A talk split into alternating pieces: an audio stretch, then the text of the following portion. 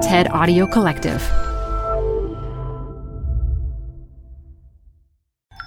This TED Talk features theoretical astrophysicist Juna Kollmeier, recorded live at TED 2019.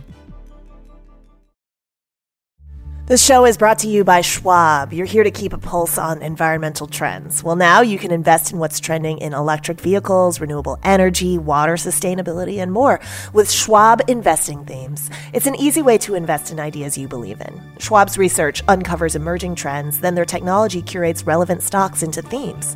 Choose from over 40 themes. Buy all the stocks in a theme as is or customized to better fit your investing goals. All in a few clicks. Schwab investing themes is not intended to be investment advice or a recommendation of any stock or investment strategy. Learn more at schwab.com slash thematic investing. Support for TED Talks Daily comes from Odoo. If you feel like you're wasting time and money with your current business software or just want to know what you could be missing, then you need to join the millions of other users who switched to Odoo. Odoo is the affordable all in one management software with a library of fully integrated business applications that help you get more done in less time for a fraction of the price. To learn more, visit odoo.com slash TED Talks. That's O-D-O-O dot com slash TED Talks. Odoo, modern management made simple. When I was a kid, I was afraid of the dark. The darkness is where the monsters are. And I had this little nightlight outside of my bedroom so that it would never get too dark. But over time, my fear of the dark turned to curiosity. What is out there in the dark, dark? And it turns out that trying to understand the darkness is something that's fascinated humans for thousands of years, maybe forever. And we know this because we find their ancient relics of their attempts to map the sky. It's our calling card as a species in the galaxy to figure things out. We know our planet. We cure our diseases. We cook our food. We leave our planet. But it's not easy. Understanding the universe is battle. It is unrelenting, it is time varying, and it is one we are all in together. It is a battle in the darkness against the darkness, which is why Orion has weapons. In any case, if you're going to engage in this battle, you need to know the battlefield. So, at its core, mapping the sky involves three essential elements you've got objects that are giving off light, you've got telescopes that are collecting that light, and you've got instruments that are helping you understand what that light is. So many of you have mapped the moon phases over time with your eyes, your eyes being your more basic telescope, and you've understood what that means with your brains, your brains being one of your more basic instruments. Now, if you and a buddy get together, you would spend over 30 years. You would map a thousand stars extremely precisely. You would move the front lines of the battle. And that's what Tycho Brahe and his buddy, or his assistant, really, Johannes Kepler, did back in the 1600s. And they moved the line, figured out how planets worked, how they moved around the sun. But it wasn't until about 100 years ago that we realized it's a big universe. It seems like the universe is just infinite, which it is, but the observable universe is finite, which means we can win the battle. But if you're going to map the universe, you're not going to do it with one of two of your besties. Mapping the universe takes an army, an army of curious, creative craftspeople who, working together, can accomplish the extraordinary. I lead this army of creatives in the fifth generation of the Sloan Digital Sky Survey, SDSS. And this is how astronomers have managed to shepherd individual curiosity through its industrial age, preserving the individual ability to make discoveries, but putting into place mega machinery to truly advance the frontier. In SDSS, we divide the sky into three mappers one for the stars, one for the black holes, and one for the galaxies. My survey has two hemispheres, five, ten, five telescopes, or 11, depending on how you count, 10 spectrographs, and millions of objects. It's a monster. So let's go through the mappers. The Milky Way galaxy has 250 billion, plus or minus a few hundred billion, stars. That is not a number that you hold in your head. That is a number that doesn't make practical sense to pretty much anybody. You never get 250 billion jelly beans in your hand, you know?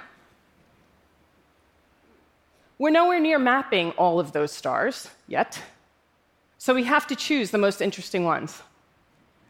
In SDSS 5, we're mapping 6 million stars where we think we can measure their age.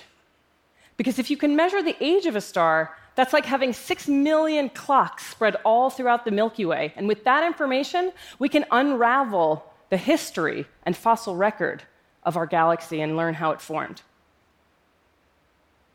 I'm just going to cut right to the chase here. Black holes are among the most perplexing objects in the universe. Why? Because they are literally just math incarnate in a physical form that we barely understand. It's like the number zero being animated and walking around the, the corridors here. That would be super weird. These are weirder. And it's not just like a basketball that you've smushed down into a little point and it's super dense and that's weird. No, smushed basketballs have a surface. These things don't have surfaces, and we know that now because we've seen it or the lack of it. What's really interesting about black holes is that we can learn a lot about them by studying the material just as it passes through that point of no information return. Because at that point, it's emitting lots of X rays and optical and UV and radio waves. We can actually learn how these objects grow. And in SDSS, we're looking at over half a million supermassive black holes to try to understand how they formed. Like I said, we live in the Milky Way. You guys are all familiar with that. The Milky Way is a completely average galaxy. Nothing funny going on. But it's ours, which is great. We think that the Milky Way and all the Milky Ways have this really disturbing past of literally blowing themselves apart. It's like every average guy you know has a history as a punk rock teenager. That's very bizarre. Stars are blowing up in these systems. Black holes are growing at their centers and emitting a tremendous amount of energy. How does that happen? How does this transformation happen? And in SDSS, we're going to the bellies of the beast and zooming way in to look at these processes where they are occurring in order to understand how Sid Vicious grows up into Ward Cleaver my arsenal. These are my two big telescopes. The Apache Point Observatory hosts the Sloan Telescope in New Mexico, and the Las Campanas Observatory in Chile hosts the two and a half meter telescope at the DuPont. Two and a half meters is the size of our mirror, which was huge for Tycho and Kepler, but it's actually not so big today. There are way bigger telescopes out there. But in SDSS, we use new instruments on these old telescopes to make them interesting. We capture light from all of those objects into our aperture, and that light is then focused at the focal plane where our instruments sit and process that light. What's new in SDSS 5 is that we are making the focal plane entirely robotic. That's right, robots. and this is how they move on the sky. So these are our objects in a star field. So you've got stars, galaxies, black holes, and our robots move to those objects as we pass over them in order to capture the light from those stars and galaxies and black holes. And yes, it is weird to capture black hole light, but we've already gone over that black holes are weird. So, one more thing stars are exploding all the time, black holes are growing all the time. There is a new sky every night, which means we can't just map the sky one time we have to map the sky multiple times So in SDSS 5, we're going back to each part of the sky multiple times in order to see how these objects change over time. Because those changes in time encode the physics, and they encode how these objects are growing and changing. Mow the sky. Okay, let me just recap. Global survey two hemispheres, five telescopes, 10 spectrographs, millions of objects, mow the sky, creative army, robots. Yeah. So you're thinking, wow, she must have this industrial machine going, no room for the individual curious lone wolf genius, right? And you'd be 100% wrong. Meet Hanny's Voorwerp.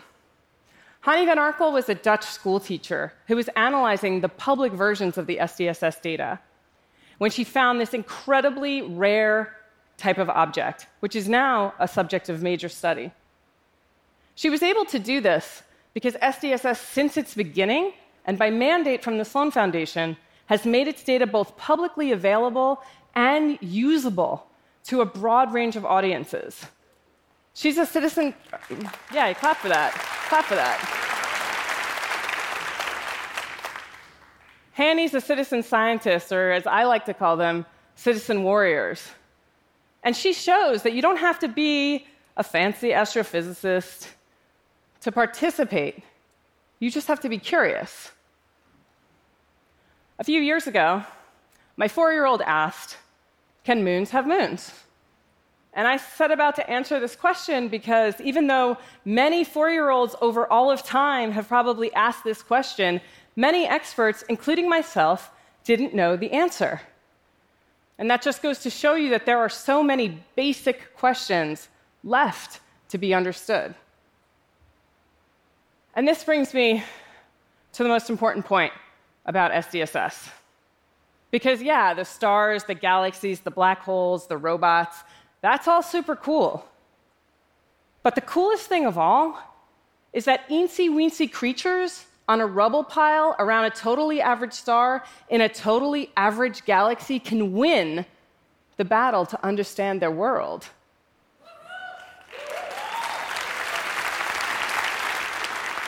I'm showing here the number of galaxies that astronomers have mapped in large surveys since about 1980. If we stay on this line, we will map every large galaxy in the observable universe by 2060. Think about that. Think about it. We've gone from arranging clamshells to general relativity to SDSS in a few thousand years. And if we hang on 40 more, we can map all the galaxies. But we have to stay on the line. Will that be our choice? There are dark forces in this world that will rob our entire species of our right to understand our universe. Don't be afraid of the dark. Fight back. Join us. Thank you.